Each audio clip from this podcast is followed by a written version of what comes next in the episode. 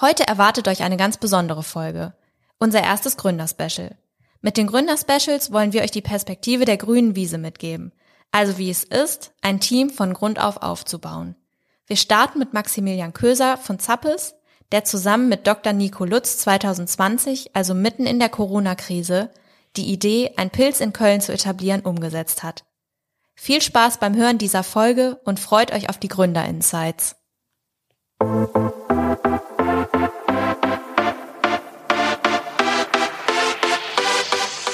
How to Lose Employees Fast, der Podcast über Mitarbeiterbindung und Arbeitgeberattraktivität.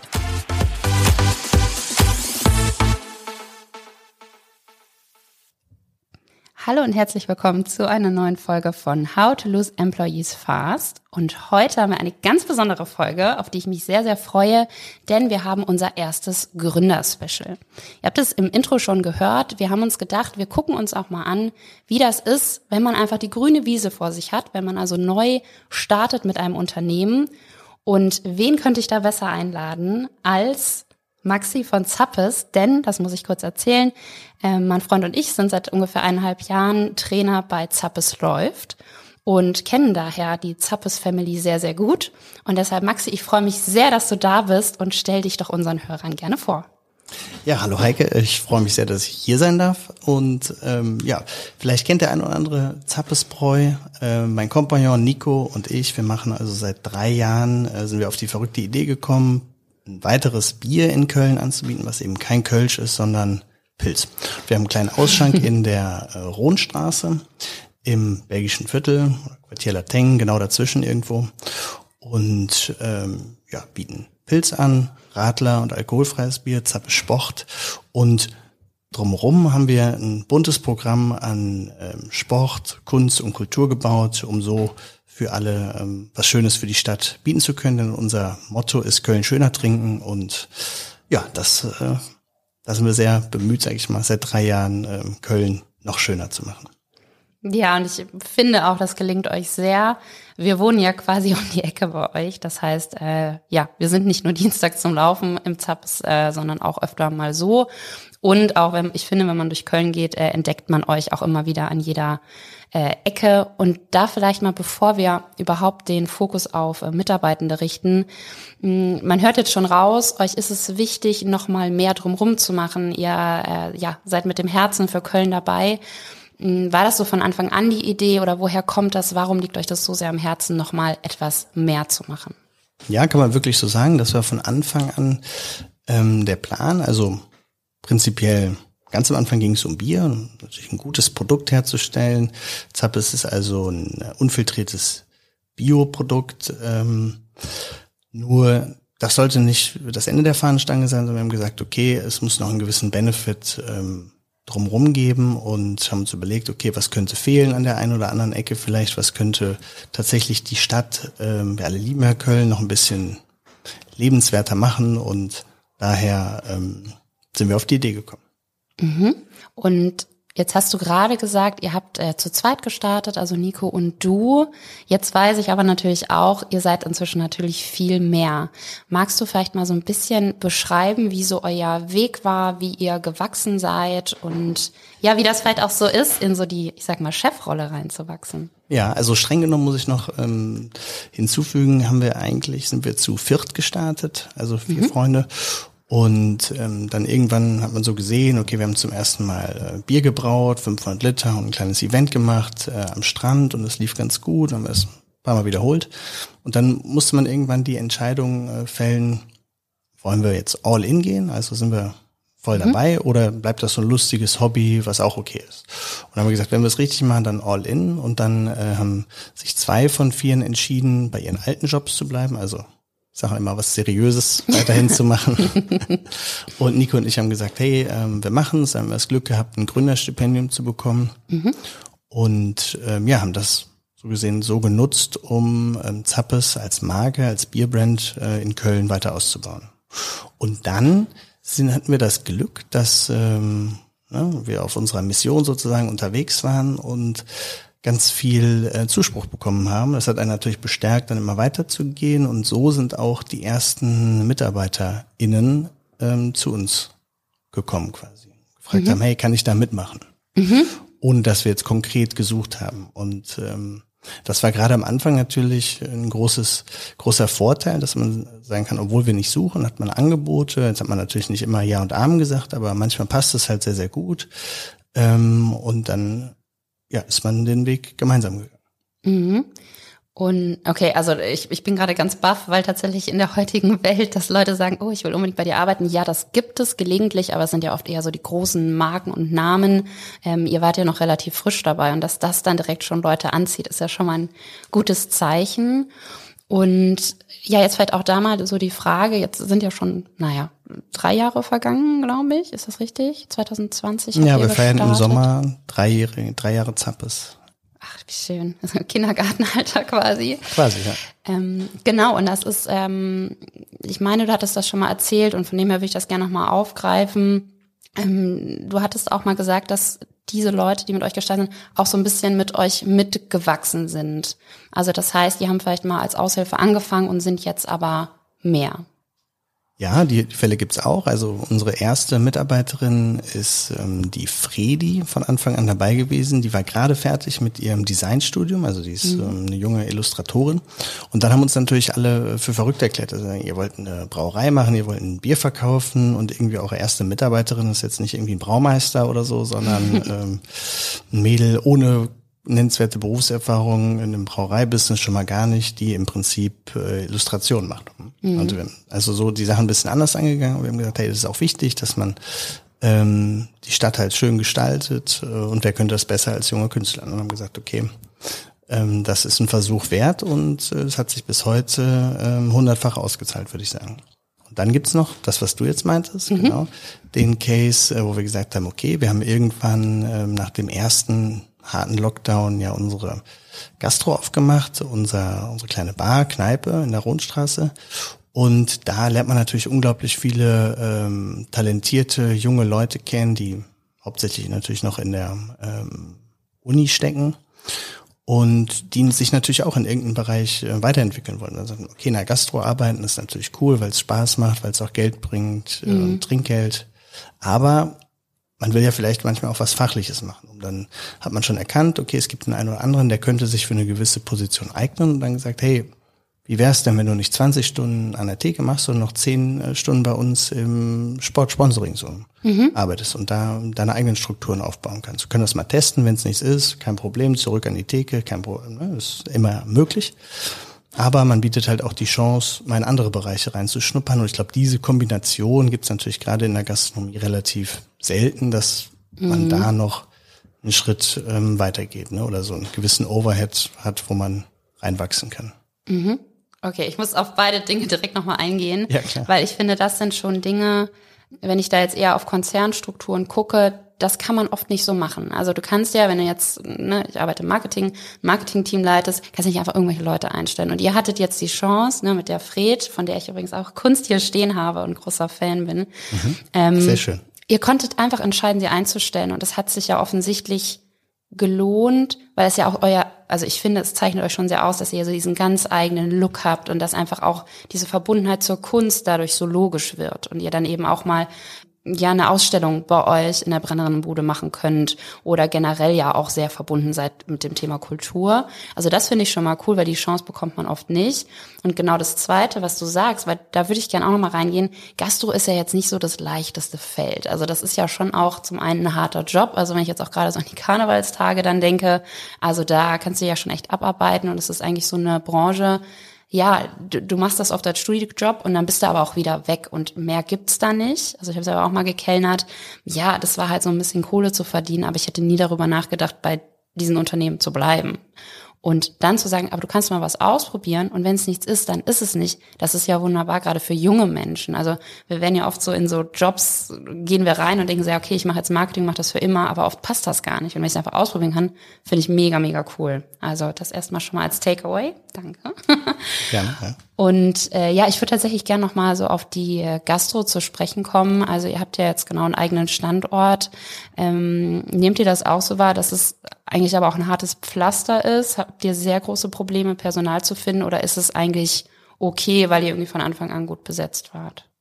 Ja, auch da hatten wir wieder ähm, großes Glück, dass wir ähm, Corona gestartet sind und dann natürlich eine relativ entspannte, lange Umbauphase hatten, wo sowieso kein Laden aufmachen durfte, also konnte man sich vielleicht auch den einen oder anderen Tag mehr Zeit lassen. Mhm. Und so war es möglich, dass dann immer wieder Leute vorbeigekommen sind und gesagt, ja, was entsteht denn hier? Cool, hab davon bei Insta gesehen, ähm, sucht ihr noch Leute? So, ja klar, stimmt, haben wir eigentlich noch gar nicht, kannst direkt anfangen. Und ähm, das fand ich zu der Zeit ähm, sehr, sehr erleichternd. Das macht dann die Sache natürlich wesentlich einfacher. Ähm, und bei vielen hat es gut geklappt. Die sind bis heute bei uns. Und manchmal ist es auch einfach so, muss man, glaube ich, von beiden Seiten dann äh, irgendwann einsehen, dann passt vielleicht nicht so gut und dann ist auch nicht schlimm. Ne? Also mhm. das gehört ja zum Leben irgendwie dazu, dass man dann eine Entscheidung trifft, sich zu trennen.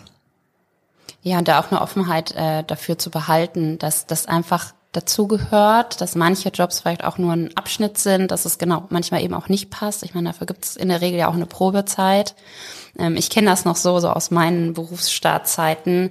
Ähm, mir wäre das im Leben nicht eingefallen, die Probezeit quasi nicht zu bestehen, beziehungsweise freiwillig zu gehen. Das war immer so, oh Gott, hoffentlich nimmt mich das Unternehmen. Aber heute ist ja auch die Herangehensweise ganz anders. Und ich finde es immer gut, wenn Unternehmen gesund damit umgehen, dass Menschen es eben auch verlassen. Auch da, wie gesagt, ich kriege ja dann doch relativ viel von euch mit. Auch da hattet ihr ja zuletzt einen Abschied und der war ja total positiv. Also es hat von außen eher so ein bisschen wie eine Party ausgesehen. Nicht, dass man sich freut, dass jemand geht, aber dass man im Guten auseinandergeht und das auch einfach akzeptiert. Und vielleicht kommt jemand wieder, vielleicht auch nicht, kann ja alles sein. Finde ich eigentlich auch ganz schön zu sehen und auch gesund am Ende. Genau, und ich glaube, das ist auch, dieses Wissen zu haben, ist auch ganz, ganz befreiend. Mhm. Weil man dann eben sagen kann, hey, man geht einen gewissen Weg gemeinsam und vielleicht trennt man sich danach wieder. Und jeder macht sein eigenes Ding, aber es sind natürlich immer Erfahrungen, die man macht. Und man ist um eine Erfahrung reicher und es hat jetzt im Grunde auch keinem Weh getan, ähm, aber vielleicht mhm. entscheidet man für sich, ich möchte was anderes machen oder ich möchte das bei einem Konzern machen oder bei einem kleineren Laden oder ich möchte mich selbstständig machen oder ich möchte auswandern äh, oder ich möchte eine Familie gründen. Das sind ja alles ganz legitime Gründe, ähm, die es auch schön machen, Sachen anzufangen, wo man dann sagt, okay, ich ich gucke mir das jetzt mal an, gerade für Leute, die von der Uni kommen ähm, und Sachen ausprobieren können. Mhm. Jetzt, äh, genau, seid ihr ja auch äh, selber noch sehr jung oder auch jung gestartet als Gründer. Vielleicht magst du noch mal erzählen, doch, es ist so. ähm, vielleicht magst du noch mal erzählen, wie das vielleicht für dich oder auch für euch, vielleicht kannst du auch äh, für Nico mitsprechen, so in die Chefrolle reinzuwachsen und dann auch zu sagen, okay, ich nehme jetzt diese Rolle des Gestalters auch an ja, Chefrolle, ne? Also das kann man ja so und so interpretieren. Äh, Im Grunde ist das ja eine Organisationsstruktur, die man so kennt. Ne? Einer ist irgendwie oben und sagt allen anderen, was sie machen sollen. Und ähm, das je nach Feld kann das super sein, ne? mhm. wenn einer super Bescheid weiß. Jetzt ist natürlich so, wir haben uns auch in viele Sachen rein entwickelt, die wir vorher jetzt nicht von der Pike auf gelernt haben. Wie zum Beispiel, tolles Beispiel ist irgendwie Vertrieb im Lebensmitteleinzelhandel. Mhm. Weder Nico noch ich Berührungspunkte vorher mit gehabt, ähm, was auch normal ist. Und dann ist es in dem Bereich natürlich gut, wenn man sich äh, gut verstärken kann äh, mit jemandem, der halt Erfahrung mitbringt und sowas sich selber einbringen kann. Und damit bin mhm. ich eigentlich großer Fan davon, jemanden erstmal machen zu lassen und zu sagen, okay, ne, man baut sich das so selber zusammen, weil was soll man jetzt mit weniger Erfahrung jemandem erzählen, was er machen soll? Also das ist ja mhm. kontraproduktiv in den meisten Fällen. Und so gibt es, glaube ich, ganz verschiedene Führungs Stile, die man, die immer halt zur Situation passen müssen.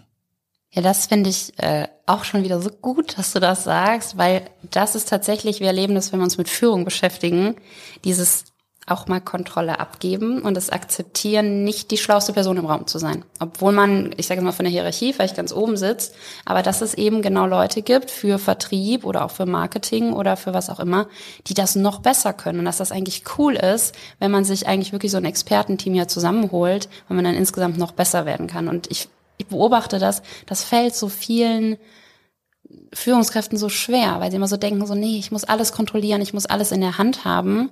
Wenn ich jetzt bei euch gucke, ihr könnt es aber wahrscheinlich gar nicht, weil du müsstest dich in 100 Stücke teilen, vermutlich. Also du müsstest genau, ja das ist ein großes Problem. Ne? Man müsste also immer und überall kannst du nichts kontrollieren. Vor allem haben wir ja eine Nachtgastronomie sozusagen. Wir haben aber auch genauso ähm, Vertriebs-, Logistik-Themen, die ähm, Jungs fangen um sieben Uhr morgens an. Ne? Also mhm. es wird allein zeitlich ein bisschen schwierig, birgt aber natürlich auch Gefahren, ist also jetzt auch kein Allheilmittel, weil man bekommt so natürlich nicht alles mit und bis, mhm. ne, wenn das Kind dann einmal in den Brunnen gefallen ist, ist natürlich auch schwierig jetzt äh, wieder was äh, rückwärts abzuwickeln, was sich mal so ja, eingebürgert mhm. hat irgendwie. Ne? Also es ist, ist nicht einfach und super von der Aufgabe abhängig, aber auch von den Personen, vom Führungsstil, den man selber irgendwie ähm, leben möchte. Ähm, das sind jetzt alles keine äh, ja, endgültigen Wahrheiten, würde ich mal sagen. Mhm. Ja, das heißt, ihr merkt auch, ähm, je länger es euch gibt, je, je mehr ihr vielleicht auch wächst, umso mehr müsst ihr auch nochmal gucken, wie ihr euch organisiert und aufstellt.